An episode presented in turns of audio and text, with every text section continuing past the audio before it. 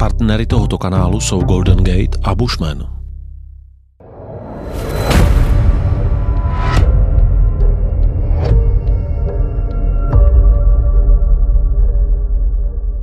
V rámci hvězdoseriálu, což je pro mě osobně velký výlet do světa, který mě fascinuje, ale kterému moc nerozumím, eh, je před námi teď už poslední závěrečný desátý díl, na který jsem si svátečně oblékl tričko z brněnské hvězdárny Teralona. Řekl jsem si, když končíme, tak musím být na té planetě Zemi. A jsem velice rád, že eh, s možností aktuálně komentovat, co se to dělo v nedávné době eh, ve vesmíru a na planetě Zemi a v okolí a co bylo pozorovatelné, tak tedy je na druhém konci ředitel stroje na zázraky hvězdárny a planetária Brno Jiří Dušek. Jirko, zdravím tě, ahoj. Ahoj, pěkný podvečer. Eh, chtěl bych tě poprosit o tři témata, kterých bych se rád nějakým způsobem dotkl.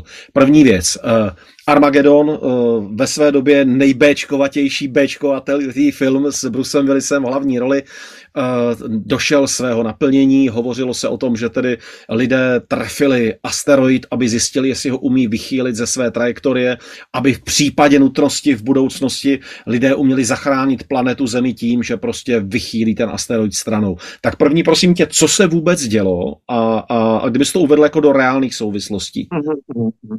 Tak jednak kromě Armageddonu byl ještě film Drtivý dopad, jo? Deep Impact, to byl taky dobrý film.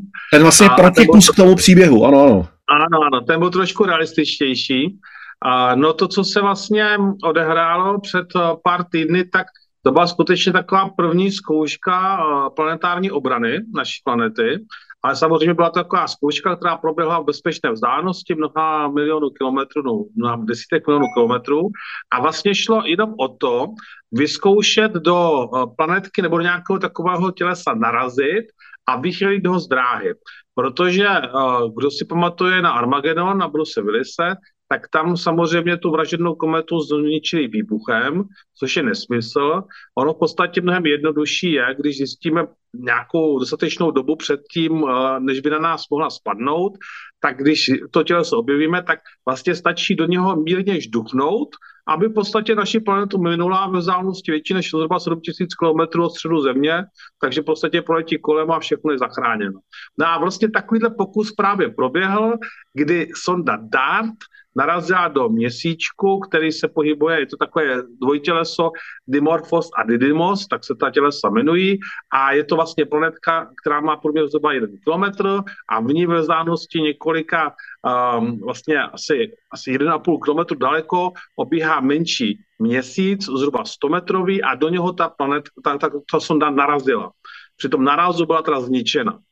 A šlo o to, jakým způsobem při tom nárazu se změní dráha toho měsíce kolem té materské planetky.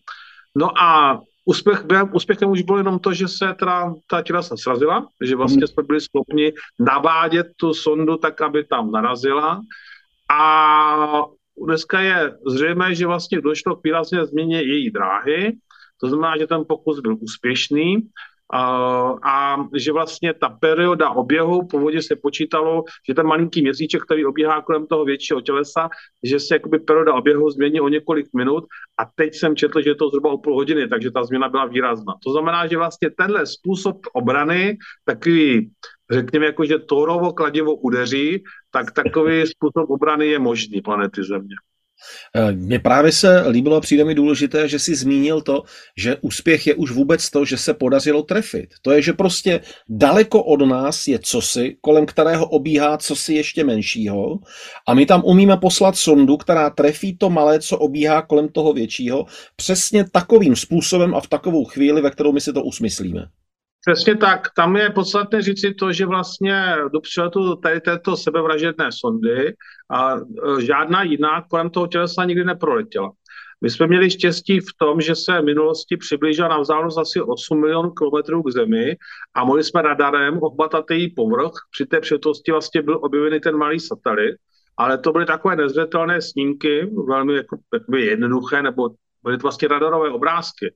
A nic jsme vlastně jiného o tom světě nevěděli. Takže ta sonda, a ona, eh, ta sonda DART vlastně letěla do neznámého světa, viděla zhruba, kde to těleso se nachází v prostoru, ale to je všechno, co, se o tom, co to bylo známo. A ona měla vlastní navigační autonomní systém, který v podstatě navigoval tak, aby se srazila. A, a to všechno se samozřejmě s pomocí země, ale odehrávalo na velmi velké vzdálenosti. To znamená, že ta sonda musela být autonomní a skutečně to zvládat sama. A vlastně zároveň s tím, jak vlastně přilétala, tak pořizovali nějaké snímky a to byly vlastně první snímky toho tělesa takové jako zblízka, že skutečně jsme ho jako viděli, jak vypadá. To je úžasné. Takže každopádně potvrzeno, kdyby se na planetu Zemi řítilo něco, tak jsme schopni to trefit, vychýlit a u nás to mine. Ano. Jsme v bezpečí. Ano.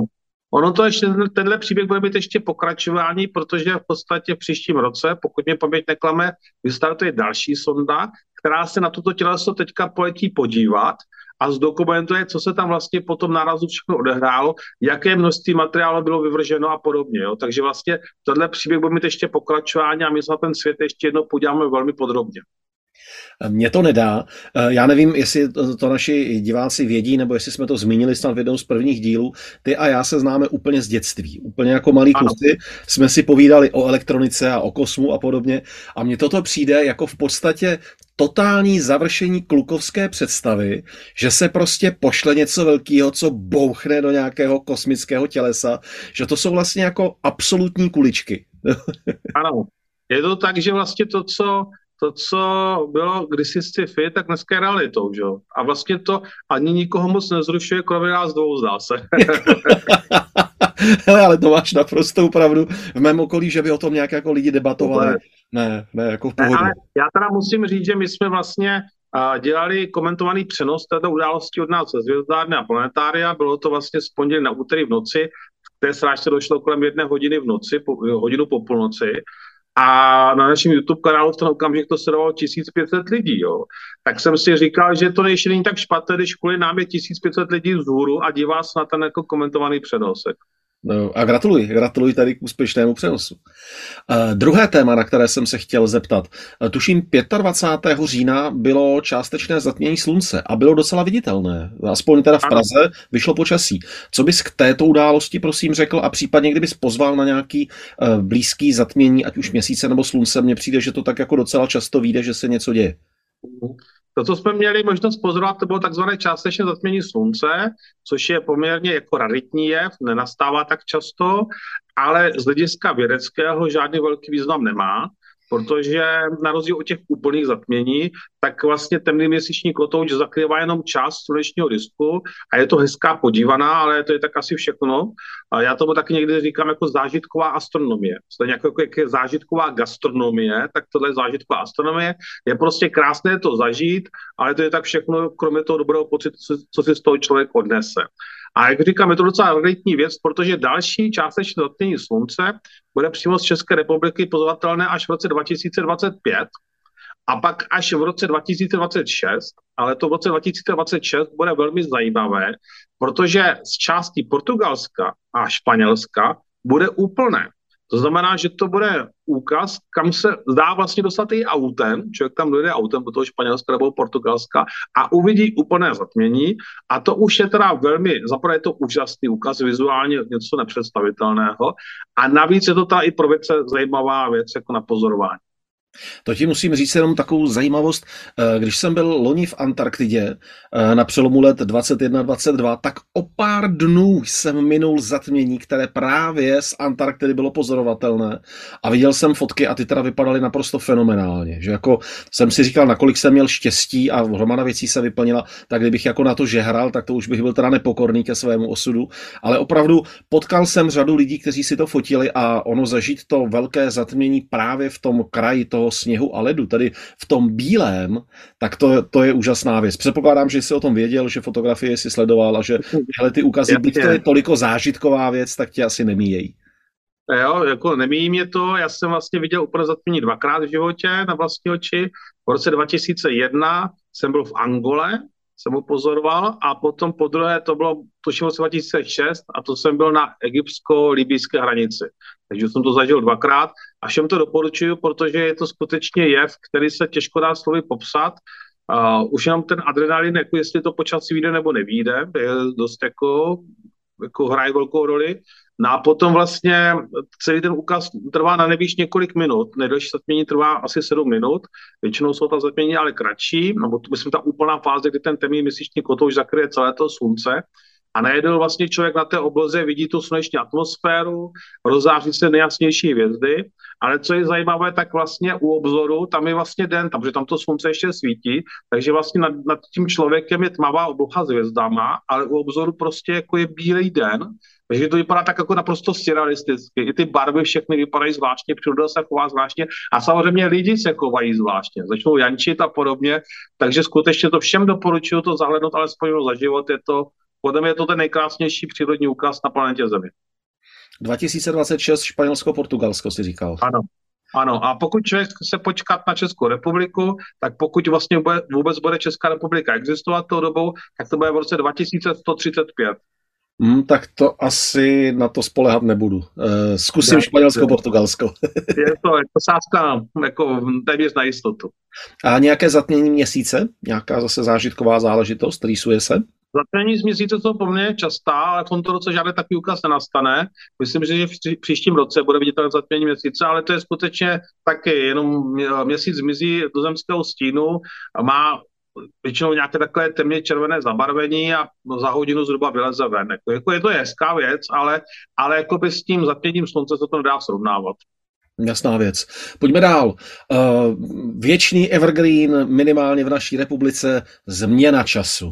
O je. Uh, ano. Co, to, co to tedy je, když se teď změnil čas? Na jaký že to čas jsme přešli? No my jsme se vlastně uh, vrátili částečně takzvanému přírodnímu času, to znamená ke středoevropskému času. Uh, někdy se říká k zimnímu, ale tak to není. Prostě my bychom měli mít správně pořád na hodinkách tento čas, který máme aktuálně, protože to je čas, kdy vlastně v poledne ve 12 hodin je slunce nejvýš nad obzorem. Ale z různých důvodů, dneska už podle mě anachronických důvodů, uh, používáme v létě ten letní čas, kdy si k tomu času. Středoevropskému přičítáme jednu hodinu. No a to jsme se teďka zbavili, takže teďka máme ten středoevropský čas a samozřejmě ta diskuze, jako jestli střídat, nestřídat a když nebudeme střídat, tak co budeme mít na hodinkách, ta se táhne už leta, zbuzuje velké emoce, velmi velké emoce. Dokonce řekl bych, že v takovém tom astronomickém nebo vůbec prostředí spojeným s astronomií to asi nejvíc emoční záležitost, co člověk to jiný názor, a, ale a, prostě odborníci mají jasno, a, pro odborníky a, je prostě středoevropský čas ten správný a jediný správný. A, jde o to, že vlastně Evropská unie už před několika lety rozhodla, že se střídání času zruší. A jednotlivé evropské státy by si měly vybrat, jestli budou mít trvalé ten středoevropský čas, anebo trvalé letní čas. A bohužel svědčí to i o trošku o té jakoby neakceschopnosti Evropské unie v tom, že netlačí na to finální rozhodnutí, takže se podá střídat dál, protože už se rozhodlo, že se střídat nebude.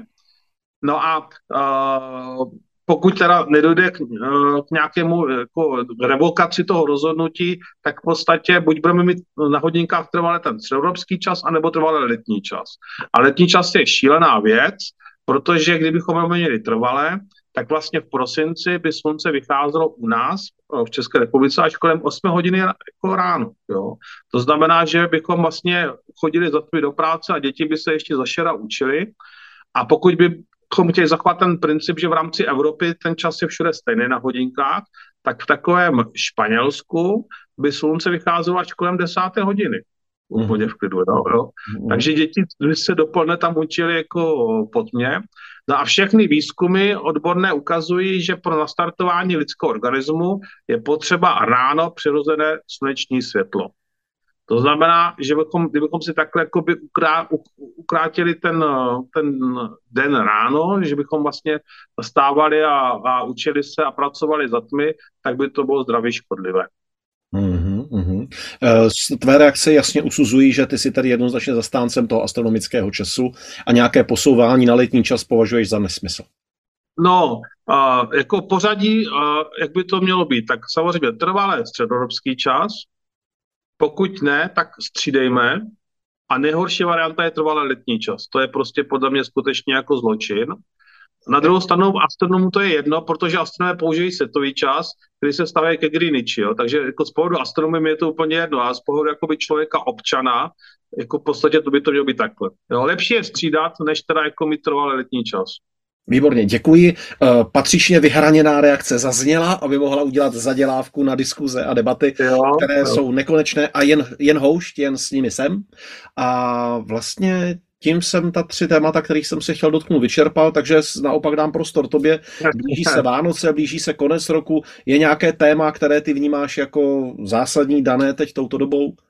Tak není to zásadní téma, ale je to většině se opakující téma, to, že dostávám dotazy, kde Ježíšek schání a jaké dalekohledy. protože samozřejmě, protože samozřejmě astronomický dalekohled je hezký dárek, stromeček, ale kde ho koupit a jaký. Jo? A, a já říkám, že to je vlastně docela jednoduché. A, asi neudělám žádnou velkou reklamu, já říkám takovým dalekodomu, které doporučuji po stromeček, tak tím dalekodomu říkám Lidl skopy.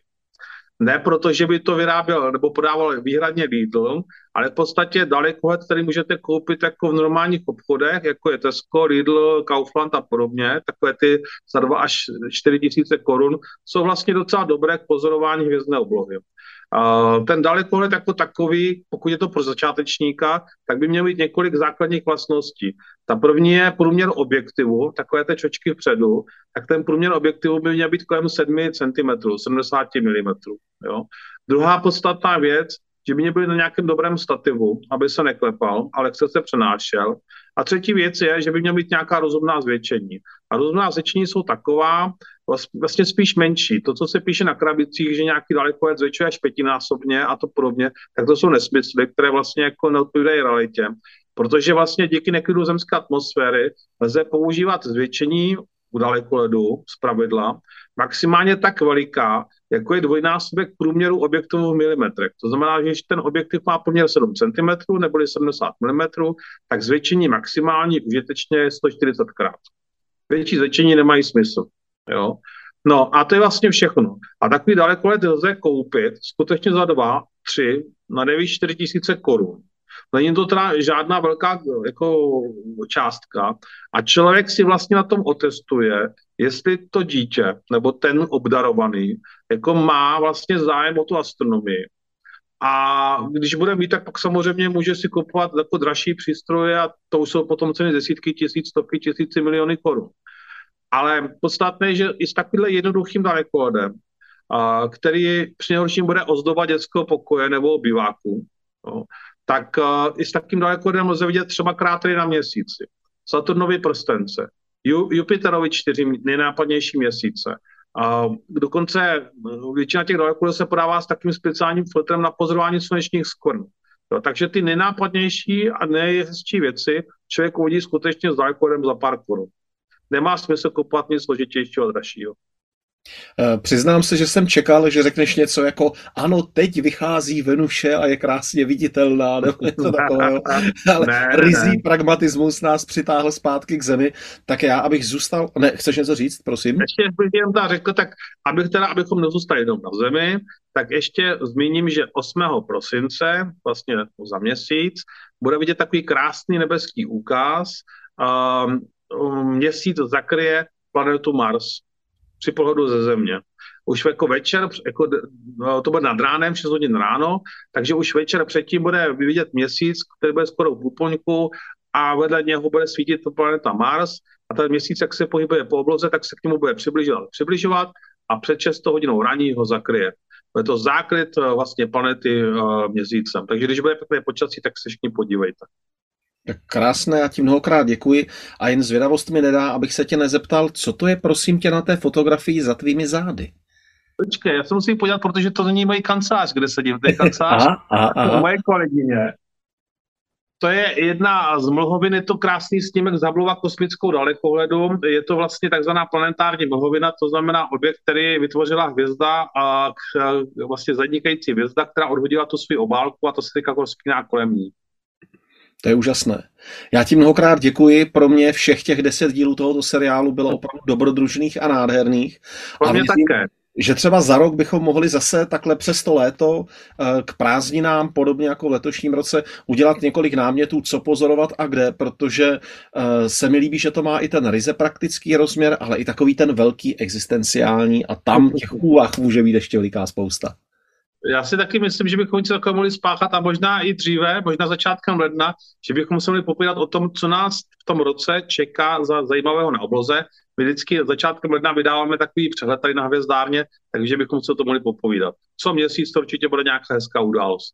Výborně, výborně, tak já to beru, že jsme domluveni a přeji ti tím pádem krásný zbytek roku. tak je tak, měj se pěkně a moc děkuji. Ahoj, ahoj, ahoj. díky moc za seriál. Díky za sledování, věřím, že vás tento díl bavil. Každým lajkem a každým odběrem, které nám dáte, nám pomůžete zvýšit pozice v internetových algoritmech. Předem díky za ně. Pokud byste chtěli dostávat videa dřív, vidět bonusy, mít vliv na hosty a na otázky, které s nimi proberu, pokud byste chtěli moji tvorbu podpořit, pak si zadejte prosím předplatné na herohero.co lomeno Petr Horký. Ahoj u příštího vydání.